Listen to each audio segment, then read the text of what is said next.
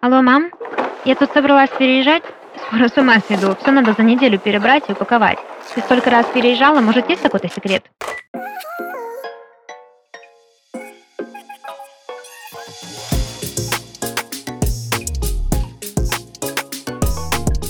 Привет! Вы слушаете подкаст «Алло, мам», в котором я помогу вам справиться со сложностями самостоятельной жизни. Этот подкаст мы делаем в студии Red Barn.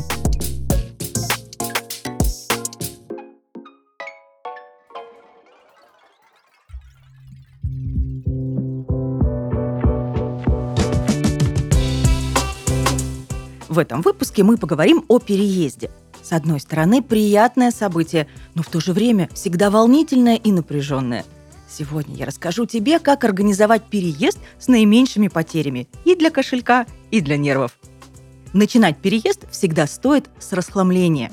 Перебери свой гардероб, коробки и ящики с хламом, книги и другие личные вещи – что-то можно отдать знакомым, отвезти на переработку в эко-центр или благотворительной организации – а часть просто выбросить. Далее, отправляйся за покупками. Тебе понадобятся картонные коробки, строительные мешки, вакуумные пакеты, стрейч-пленка, пузырчатая пленка, маркеры и скотч. Маленький лайфхак для общительных. Загляни в супермаркет или даже обычный магазин возле дома и спроси у администратора или продавца, нет ли у них сейчас ненужных коробок из-под товара.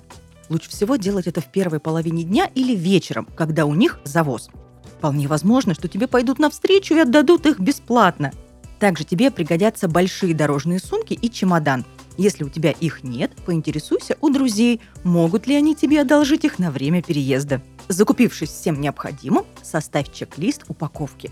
Он должен отражать этапы переезда и время, которое у тебя есть в запасе.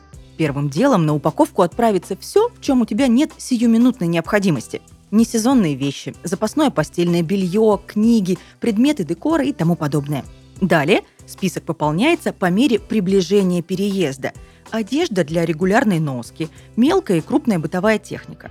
В последнюю очередь на упаковку отправляются косметика и бытовая химия, аптечка, продукты, документы и оргтехника. Мебель в этом списке стоит особняком. Возможно, что-то нужно будет разобрать, и лучше сделать это под конец, когда почти все будет готово к переезду. В своем чек-листе разбей все эти этапы по дням и придерживайся составленного плана, чтобы сэкономить время и нервы. Теперь разберемся, как паковаться.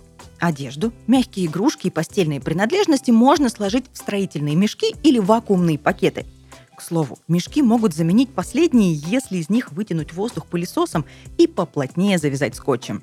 Не забывай сортировать одежду по сезонам. Не стоит класть нижнее белье к зимним курткам. Для удобства можно подписать содержимое на стикерах и приклеить их к мешкам. Если у тебя много книг, не клади их в большие коробки. Они получаются неподъемными и могут порваться. Лучше всего разложить их на стопки и поплотнее обмотать стрейч-пленкой. Так их легче будет носить и перемещать. Либо как следует уплотни дно коробки с книгами скотчем, чтобы она не развалилась при подъеме. В пленку также можно завернуть картины, сложив их в стопку. Небьющуюся посуду и мелкую технику можно сложить в дорожные сумки, а все, что бьется – в коробки. Пустые пространства между хрупкой посудой уплотни смятой бумагой или газетами – обязательно оставь на коробке крупную пометку о том, что в ней стекло, чтобы грузчики обращались неаккуратно. Мелкие коробки, например, с обувью или техникой, можно скреплять вместе скотчем, чтобы легче и безопаснее переносить в одной стопке. Чтобы облегчить последующую распаковку, обязательно маркируй каждую коробку, чтобы знать, что где лежит. Теперь поговорим о мебели. Если тебе требуется разобрать мебель, обязательно рассортируй всю фурнитуру по отдельным пакетикам и подпиши их. Иначе на новой квартире ты сойдешь с ума, пытаясь разобраться, где евро-винты от стола, а где шкантики от стеллажа.